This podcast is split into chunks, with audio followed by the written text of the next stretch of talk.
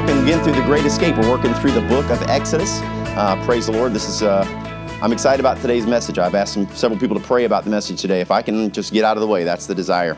Um, last week, give us a little bit of an update. Last week in our message, "Frogs or Freedom," we saw the Lord discredit another of Egyptians of the Egyptians' gods as He revealed His power and authority not only over the Nile River, but He actually took one of the most revered symbols in their culture and used it as a weapon to smite the entire country. Frogs were honored as a representation of the fertility god Hecate. So when God overran the, the country with them and then killed them, leaving the land filled with the stench of death, the Egyptian culture as a whole was shaken. What was once revered as a symbol of life, unmistakably was now a symbol of death. This display of power was to cause the people to be humbled before and turn to the one true God. In the midst of this calamity, their leader Pharaoh was shaken as well, but his pride would not let him relent to the Hebrew God. So this week we will see how the Lord continues to humble the Egyptians and their stubborn ruler as he shapes their hearts with further pressure applied by the finger of God. Let's pray. Lord, we love you. We thank you so much for today. And uh, Lord, you know that I have begged you, uh, Lord, to, uh, to speak through me today. And Lord, I know that you've spoken to me about the message, but Lord, I'd ask God that you would please uh, speak through me, that the words that I share will not be the ones that I would choose, Lord, that you remove the human element, Lord, and the Spirit of God will work in a mighty way in our hearts. Lord, give us what we need. Uh, we are a needy people, Lord. We are thirsting for truth, and we'd ask God that you fill us this morning. Help us, God, to honor you. In Jesus' name, amen. All right, Exodus chapter number 8, verse number 16 is where we're going to be starting out. Uh, and it says here, And the Lord said unto Moses, Say unto Aaron, Stretch out thy rod and smite the dust of the land, that it may become lice throughout all the land of Egypt. Take note here that there's not a warning, there's not a situation. This is not one of those things where he says, Let my people go, and then Pharaoh doesn't, doesn't do it. He, this, this one just comes without warning, okay? Um, this is probably in response to the fact that Pharaoh said, I will let the people go, but then whenever after the frogs were, were stopped, he went back on his word. So the people of Egypt have witnessed the betrayal of the river god Hapi as the waters turned to blood. We've seen an attack where God actually, uh, the, the Egyptian people now faced a betrayal of their fertility god, Heket, as the frogs seem to turn against them and then leave them in a, in a mess. So we've seen two attacks or two plagues that came from water. Now, what we're going to see is a shift here. We're going to go from water. It now says that this one comes from the land, okay? The, the god of the earth in the Egyptian culture's name was Geb, G E B, Geb.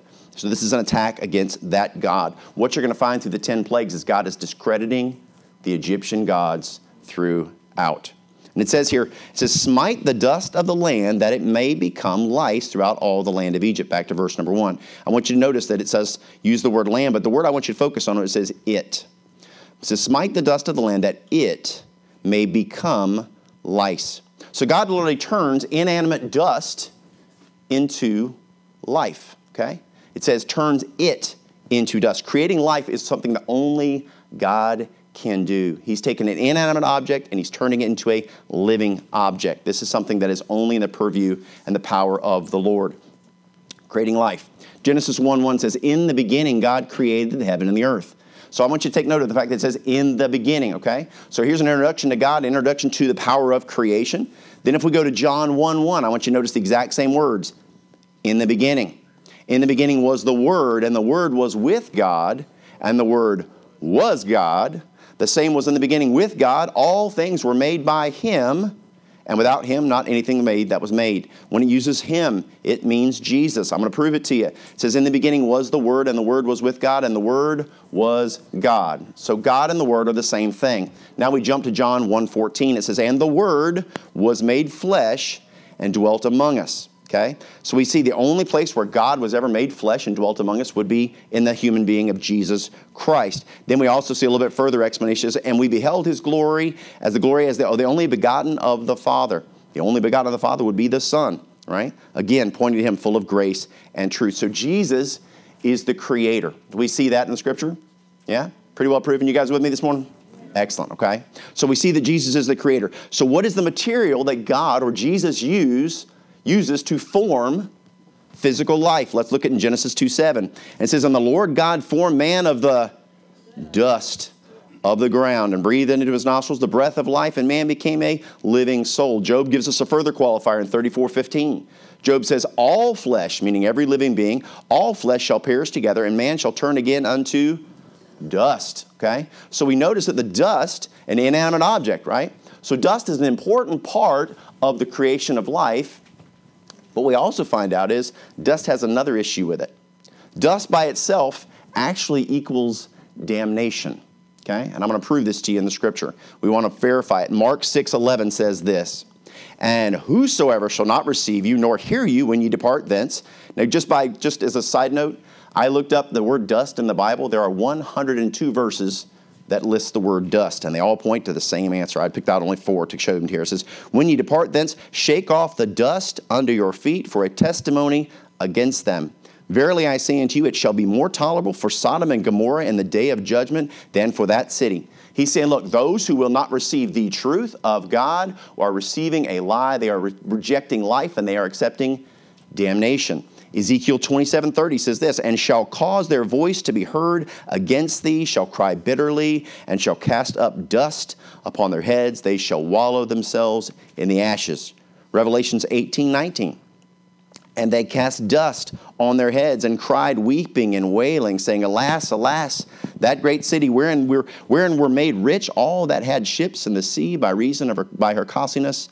For in one hour is she made desolate. Genesis, Genesis 3.14, one we're very familiar with here. And the Lord God said unto the serpent, Because thou hast done this, thou art cursed above all cattle and above every beast of the field. Upon thy belly thou shalt go, and dust thou shalt eat all the day of thy life. Damnation is your destiny. So, dust on its own is actually a picture of a destructive thing, it's not a positive. So, the dust is an important building block. There's a much more important and essential building block to life, right? And if we look in Genesis 2 7, it says, And breathed into his nostrils the breath of life, and man became a living soul. The breath of life. Now, so we see that spark that takes an inanimate object and turns it into life is the breath or the life of God. Now, we use the Bible to define the Bible to prove what the breath of life is, okay? What is it exactly? Psalm 33 6 teaches us. It says, By the word of the Lord were the heavens made, and all the hosts of them by the breath of his mouth, referencing creation. Genesis 1 2 says, And the earth was without form and void, and darkness was upon the face of the deep, and the Spirit of God moved upon the face of the waters. So we see the breath of God and the Spirit of God synonymous. So before the fall of man, we had this situation where Adam was in perfect fellowship with God. He was an eternal being. He was in perfect fellowship with God. So guess what he possessed? the Spirit of God. It was breathed into his nostrils, right? So he had a relationship, he had the existence that you and I were created for, what we were created for, but unfortunately denied. Look in this in Genesis 1:27. It says, So God created man in his own image, and in the image of God created him, male and female. So we know that God created man in his image and made him perfect. And what happens here, he had righteousness, he had eternal life, he had that eternal relationship with the Father. But then what we have here, the moment of salvation, when you and I get saved, guess what? the salvation, the spirit that we received at salvation, is the one that Adam had way back here prior to the fall, right? Now, check this out. The unity that he had is what we had. After the fall, Adam was devoid of the Spirit of God, the Spirit of life, as death or damnation came on the scene. Check this out Genesis 5 5. And all the days that Adam lived were 930 years, and he died. Okay? So there was a shift, right? We saw it shift from life to damnation. He went into being in the flesh as opposed to being in the spirit. So dust, dust without the spirit of God is equivalent to death. So Adam's descendants, guess what? We're not born with the spirit. We're born with the fallen aspects of him. Genesis 5 3 says this And Adam lived 130 years and begat a son in his own likeness not in the likeness of God, in his own likeness. So after Adam's fall, after Adam and Eve, after the fall, then there's a shift, and we're no longer born with that spirit. We're born absent or devoid of that spirit. Romans 5:12 says this: Wherefore, as by one man sin entered into the world, and death by sin, so death passed upon all men, for that all have sinned. So that's the bad news, right? In order for us to have that life, right? Life is created through the Spirit and possession of the Spirit. Now, We cannot attain it on our own. It's impossible for us to gain it. Titus 3:5 says this, not by works of righteousness which we have done, but according to his mercy he saved us by the washing of regeneration and renewing of the Holy Ghost, the Spirit of God. It's through him, it's through him. Without the Spirit, we are destined for damnation. We are without hope. No matter how good a person you are, no matter how many things you might do for the poor, no matter how much time you may give to service, it's not about our service. It's not about the life that we live. The Bible teaches us that we're actually, God says that all of our righteousness appears filthy rags before the Lord. And if you study that a little bit, those rags, what they're really kind of talking about, they're talking about the bandages they used to put on lepers. Do you know what happens to a leper? Their skin just sloughs off in big chunks, and it leaves pus and blood. And they would wrap it with a bandage, and after it would start to harden, they would take it off, and they would put a fresh one on. And those are the bandages he's talking about when he compares his righteousness to ours. Because guess what? We don't do things out of just pure righteousness and out of goodness. We do them with selfish intentions.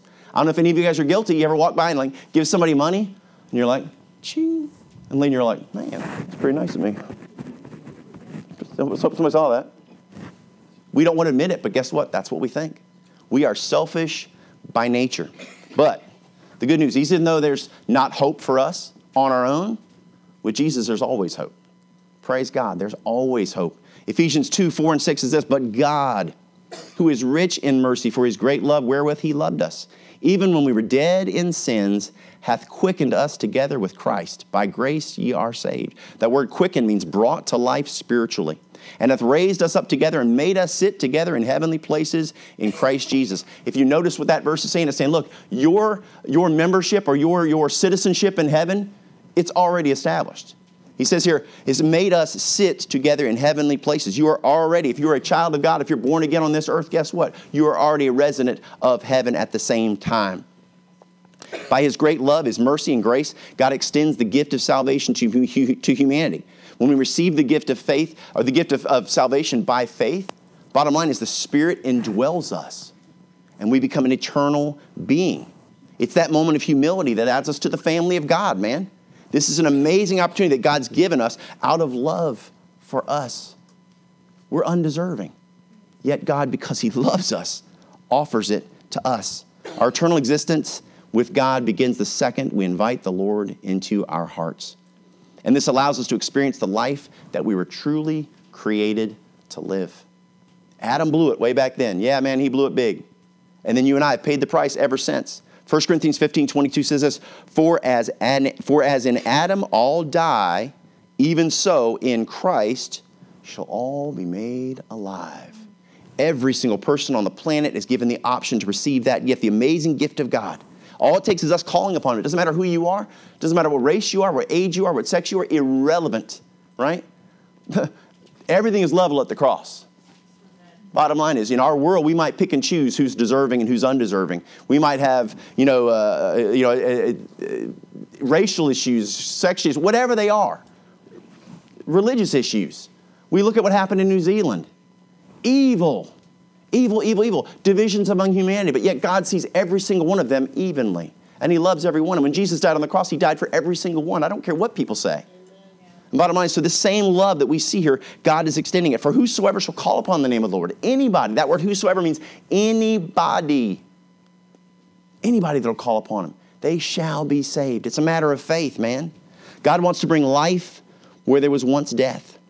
Remember, Egypt is a picture of sin and the world, right? Now, so if we know this about sin, check this out, James 1:15. Then when lust hath conceived, it bringeth forth sin. And sin, when it is finished, bringeth forth death. So sin and death go hand in hand, right? And we're looking at an instance where God is bringing life into death. Life into death. Verse number 17. And they did so, for Aaron stretched out his hand with his rod and smote the dust of the earth, and it became lice. Again, he reiterates the same thing. This is an analogy becoming lice in man and in beast and all the dust of the land, wherefore lice throughout all the land of Egypt. Egypt is immediately occupied lice, they're everywhere. Dead inanimate dust has now come to life into tiny insects. Life out of death is a God thing. No matter how much modern scientists may think or understand about biology, guess what? That's outside of their purview. They cannot create life. They can try to mimic what's going on with God, but bottom line is they cannot in any way do what God has done. In fact, if, the, if it were not for the human body's self healing design that God created, think about this. They are 100% des- uh, dependent upon the design that God created. Because if, if, if it came down to it and our bodies didn't heal themselves, the greatest doctor in the world could not heal a skinned knee. True? The most minor cut would never be healed no matter how much knowledge of the human body they may have. So what happens is we find them, they're completely 100% dependent upon a system that God created. Their faith in that system, their dependent, de, de, de, dependability of that, that was hard to say, the dependability of that, of that system. So God created this system that they can count on, that they know, and they can measure, and they go, you know what, if we do this, this should work. And if we do this, this should work. But are they doing it? No. It's like this. It's kind of like me getting on an airplane, right? I get on an airplane. Well, let's say I don't say, I don't say, I just meet you somewhere, and you go, how'd you get here? I'm in California. I go, I just flew here. Really? Yeah, I can fly. yep. Yep, I just felt like coming. I just flew all the way here. like five hours, man. It's pretty sweet. Pretty great. Now, is it ridiculous for me to take credit for the airplane flying me here? That's silly. I did not fly here. Someone designed an airplane. They put all the work and energy and time and money into creating the airplane. And for me to say, you know what, I get credit for flying here. I'm pretty, pretty talented. That's a physician who says, look, I'm a healer. You're not a healer. You're dependent upon a system that God created, and it's only because you trust in that system 100% are you able to heal anything. And so, God, as we hear that term, people get the great physician, the great physician, the great physician. He is the great physician because He created the system, man. Our bodies are amazing machines. The fact that you can rip off your fingernail, and guess what will come back? A fingernail. That's awesome, dude. I mean, that's amazing. Has anybody ever torn off your, your fingernail? That's a, that's, that stinks. You always get the weird, bubbly, weird shaped one that comes back. But anyway, it still comes back. But it's amazing what God has created, and it's dependence on that system. But what happens is, many times, as arrogant as humanity is, we want to take credit for ourselves. When God's not in his proper place, humility or humanity fills the void with self importance. You see, today many people worship the creature instead of the creator. Romans 125 says, Who changed the truth of God into a lie and worship and serve the creature more than the creator. So taking credit from God and applying it to themselves. Romans 121 says this, because that when they knew God, they glorified him not as God, neither were thankful, not even appreciative of the system that God created. Didn't give him any credit at all. Say, look, you know what, I'm going to do this operation, I'm going to do these things, and it works out, and they go, oh man, you're healed. No thanks at all for the system God created at all, but became vain in their, in their imaginations, and their foolish heart was darkened. Darkened. They're vain. They believe it's of them and denying God and where it came from.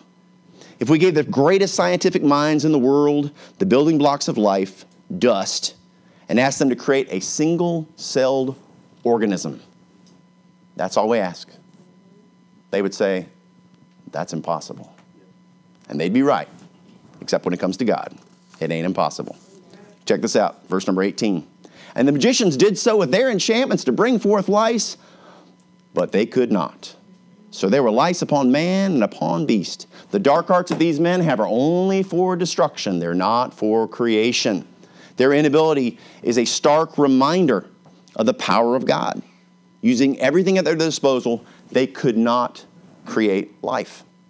It's impossible. They cannot do it out of death. The magicians shift out of their role of standing against God and trying to mimic his powers, and they get humbled through what we call failure. Now, I don't know if anybody, any of you guys have ever been humbled through failure. It's a pretty amazing tool, isn't it? Because sometimes we think we got everything covered, man. Man, I got this, no problem. You ever go into a test thinking you're going to crush it? That never rarely happened to me when I was in school, but every once in a while it did happen to me. Every once in a while I got a good grade, but generally speaking, even if a lot of times when I felt confident, it didn't turn out the way I expected it to, right? Or we think we've got everything under control. We think we've got this mindset of how things should turn out. And what happens when it fails, it has a tendency to change our perspective a little bit. And we stop being quite as self confident as we were before. And we start thinking, God bless you. We start thinking, you know what? Hmm, maybe I need to do a little research. The reason why my wife and I came to Christ is because my wife was in a situation where she had so much bitterness in her heart because she'd been wronged by someone, by a company, and she was so bitter and she couldn't get rid of it. And she said, you know what? You know, my wife's someone who's succeeded a lot in her life. She's always traditionally been very, very successful. And when she tries to do something, she does it. To find herself in a situation where she was in failure, she was so devastated by it and going, you know, what do I do? What do I do? What do I do? And she fell back on her roots and said, you know what? I don't know God, but I know of God. I don't have a relationship with Him, but you know what? I'm willing to search for whatever the answer might be. And she started reading the Bible, and it was through her desire to know the Word of God. I was raised with nothing. I didn't know anything about God. I wasn't looking for God. So, what was amazing was God used her and spoke to her heart to draw us to a point in time where one night we sat down on a couch and somebody opened the Bible and said, You know what? Do you know for sure? If this is your last day, are you sure? And thankfully, he treated us like we knew nothing, and I didn't know anything, man. Christmas, Christmas to me was Santa Claus from the time I was born until the age of 34 years old. Easter Bunny, that was Easter. That's all I knew. So I didn't come into the mindset of going, look, I already know about all these Bible stories. I didn't know anything about anything. But the night that he shared the gospel with us, man, there was no doubt that it was truth. No doubt. It resonated in my heart with such a truth that I could not deny it. And that's what's happening to these Egyptians. They're going, you know what? Whoa, whoa, this ain't working. This, there's something going on here. They've witnessed the blood, they've witnessed the frogs, and now the lights just come up out of nowhere and they try to do the same thing and they can't do it. Bottom line is, these magicians are learning in this moment to how to be humbled, right? We studied last week when we talked about what it requires to, in order for us to know God, it requires a humble heart, right?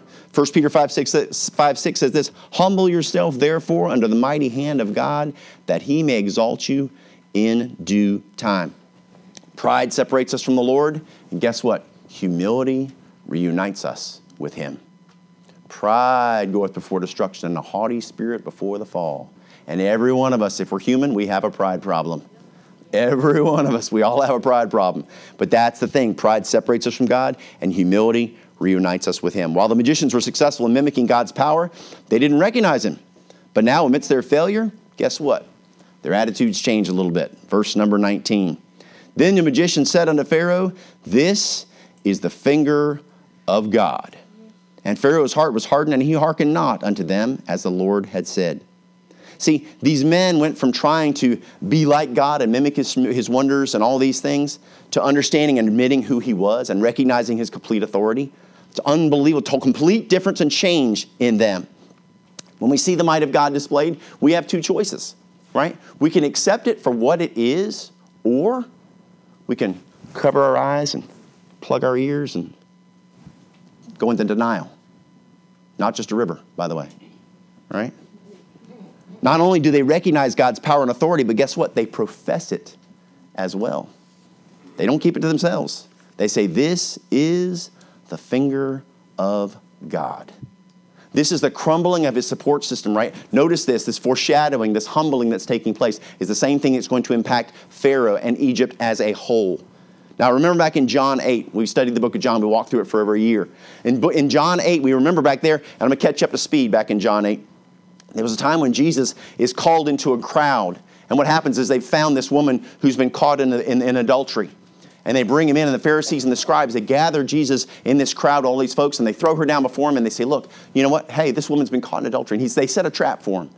And instead of falling into the trap they try to set for him, he simply stops and bends down. And it says, the Bible says he takes his finger and he writes in the, the ground, right? Writes on the ground. And then what happens? It's amazing. We looked at, then we compared it to Exodus 31 18. And it says this in 31:18, and he gave unto Moses when he had done when he had made an end of communing with him upon Mount Sinai two tables of testimony, tables of stone written with the finger of God. Interesting, isn't it? Now think, consider this. Both times the finger of God is writing. Consider this. If you take stone and you smash it into a fine powder, what do you get? Dust. It's exact same material, just in different forms. So the finger of God is writing in the same things, writing in the same dust, the finger of God. Notice this also. How many times was it written? Jesus in, in, in John uh, 8 6, he bends down, he writes in this, he writes in the dust. But guess what? In John 8 8, it says he bends down again. And he writes a second time. And there's a result we're going to see in a minute. But then in Ezekiel, and in, in, in Exodus 31 18, he receives the Ten Commandments.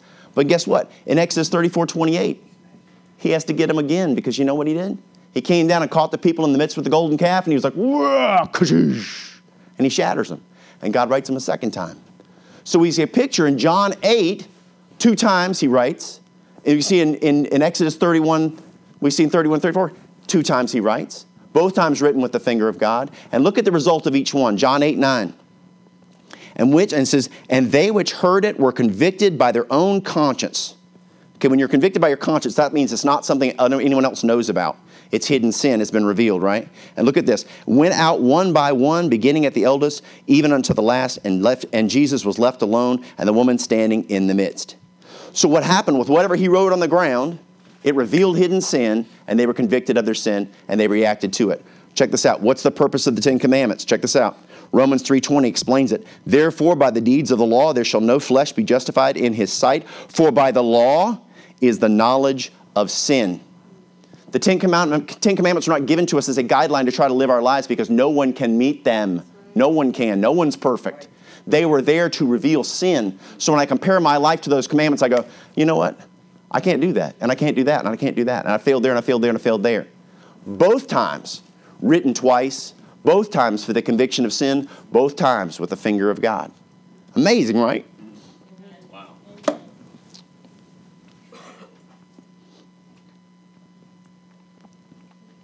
In both instances, the Lord is establishing his authority in print, physically, tangibly, but spiritually as well. 2 Corinthians 3 3 says this For as much as you are manifestly declared to be the epistles of Christ, ministered by us, written not with ink, but with the Spirit of the living God, not on tables of stone, but in the fleshly tables of the heart. We know what's right and wrong when we're born. You don't have to be born again. You don't have to be a Christian to know what's right and wrong. We know what lying is wrong. We know that killing is wrong. We know these things. They were written inside of us. The morality of who we are, guys, it was created in us by God in the moment when He breathed life into us. God's authority is over nature, it's over time, it's over space, it's over matter, it's over humanity, it's over good, and over evil. Luke 11 20, the only other place you're going to find the finger of God, says here, But if I, this is Jesus speaking, but if I, with the finger of God, cast out devils, no doubt the kingdom of God is come upon you. God's authority is being clearly displayed to Egypt. It's being clearly displayed to our world. People can deny it all they want to, but it does not matter. It does not change the truth.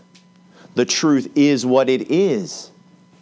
And we find these Egyptian people, we see the magicians learning, they're going, you know what, whoa, whoa, whoa, we're going to change our perspective. We're going to see things a little bit differently. Pharaoh's still hard hearted, but you know what, the Egyptian people, they're seeing these things. Their gods are being dismantled right in front of them, and all the things they believed are now starting to tremble and shake. And, the, and you look at the Israelites, they've got to be going, look at what God's doing, look at what God's doing. They had fallen during this time, they'd fallen into, into the pagan beliefs. They still held on to their Israeli or their, their Hebrew beliefs, but guess what? They were so messed up. So what happens at this point in time? Their faith is being strengthened while the Egyptians' faith in their gods is being shaken. God is establishing something here. He's working through each one of these plagues to change the heart of the people. It's about humility, humility, humility. You cannot have a relationship with God if you are not humble. And we hold on to our pride like a badge of courage. We think we're so important. And you realize to God you are important. But in this world, guess what? It's up to it's just all about God. It's not about us. We want to live this life with us centered and everything built around us and what fulfills us and what, well, I want to be happy and I want to have this and I want to have that. What if you said, I want to make God happy and I want Him to have this and that? But what's so cool about it is he says, Seek ye first the kingdom of God. Put me first and his righteousness. That means we reflect, we reflects in our life. That means I do self-assessment. The ladies this, this weekend, they did what uh, like a makeover. But a whole concept, they were taking the idea of like renovations. You go into an old abandoned building, and what do they do? They go, you know what? They assess what's there. Then they take out all the rot and the dead, bad things, and they eliminate it and they replace it with the new. All things become, all things are past, all things become new. God says, look, I want to change who you are inside. Righteousness means that your life is a reflection of Christ. And so many of us sort of just, yeah, I'm a Christian. Yeah. But if you looked at our lives, you wouldn't be able to tell the difference between us and a lost person.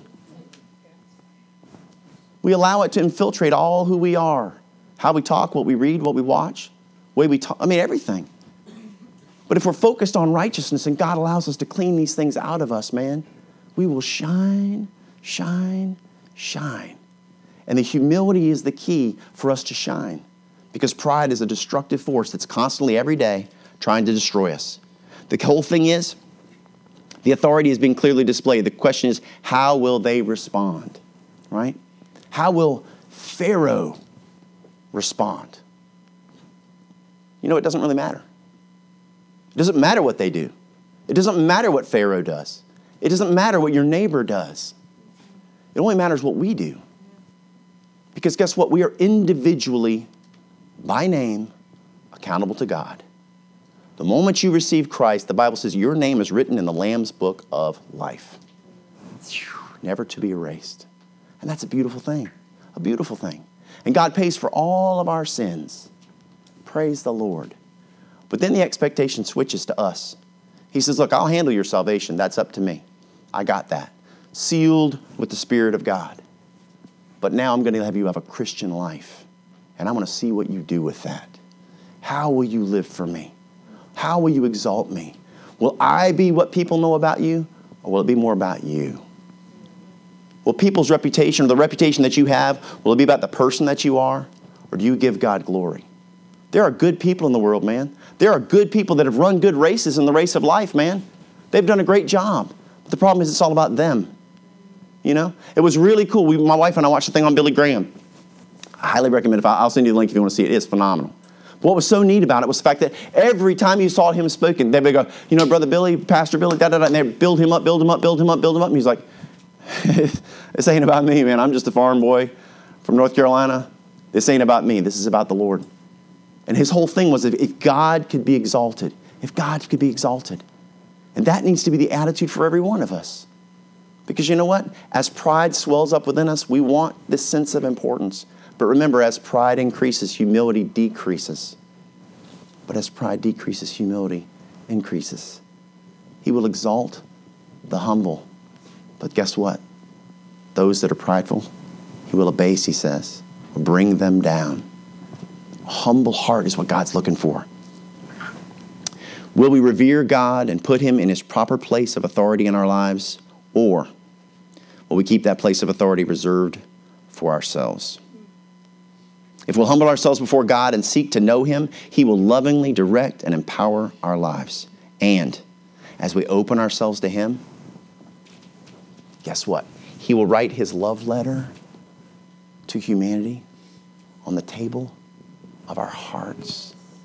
And he will reveal truth to us and reveal love to us we've never experienced before. And there may be some of you sitting here today and you know I've never experienced maybe real love, unconditional love. And if that's the truth for you, I am heartbroken for you. If you didn't get from your parents, I'm sorry. But guess what? There is a parent in heaven who will give you an unconditional love like nothing you've ever experienced before. It is pure, it is honest, it is real, and it is eternal. And if you've never experienced that, it's because you've chosen not to. God is calling you. Bible says no man come to God, yet the Father draw him. God is drawing hearts.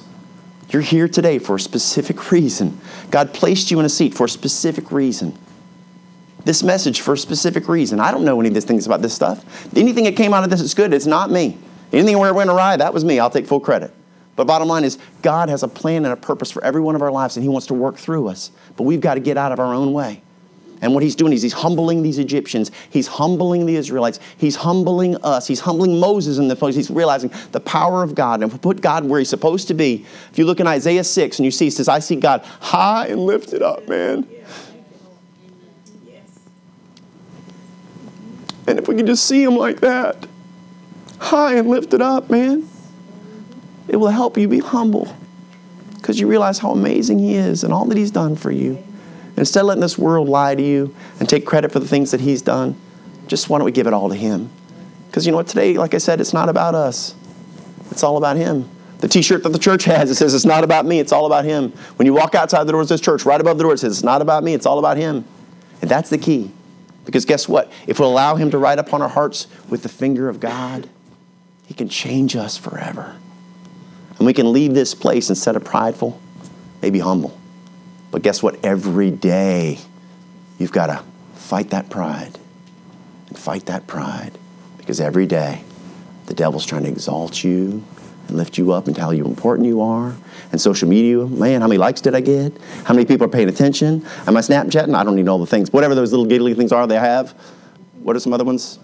Instagram. I don't know. Instagram, there you go. Spit it out. There you go. All that little stuff, right?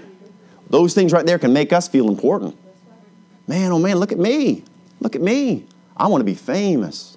I want to have this many likes and this many followers and da da da da da. And God says, No. What if it's nothing about you and it's all about me? When you stand before me one day, you'll be so glad. Your likes were zero and mine were 10 million. It's a tough world we live in. We've got a challenge and an enemy that knows us very well, and he plays upon our pride and he plays upon our weaknesses. He wants to bring you down.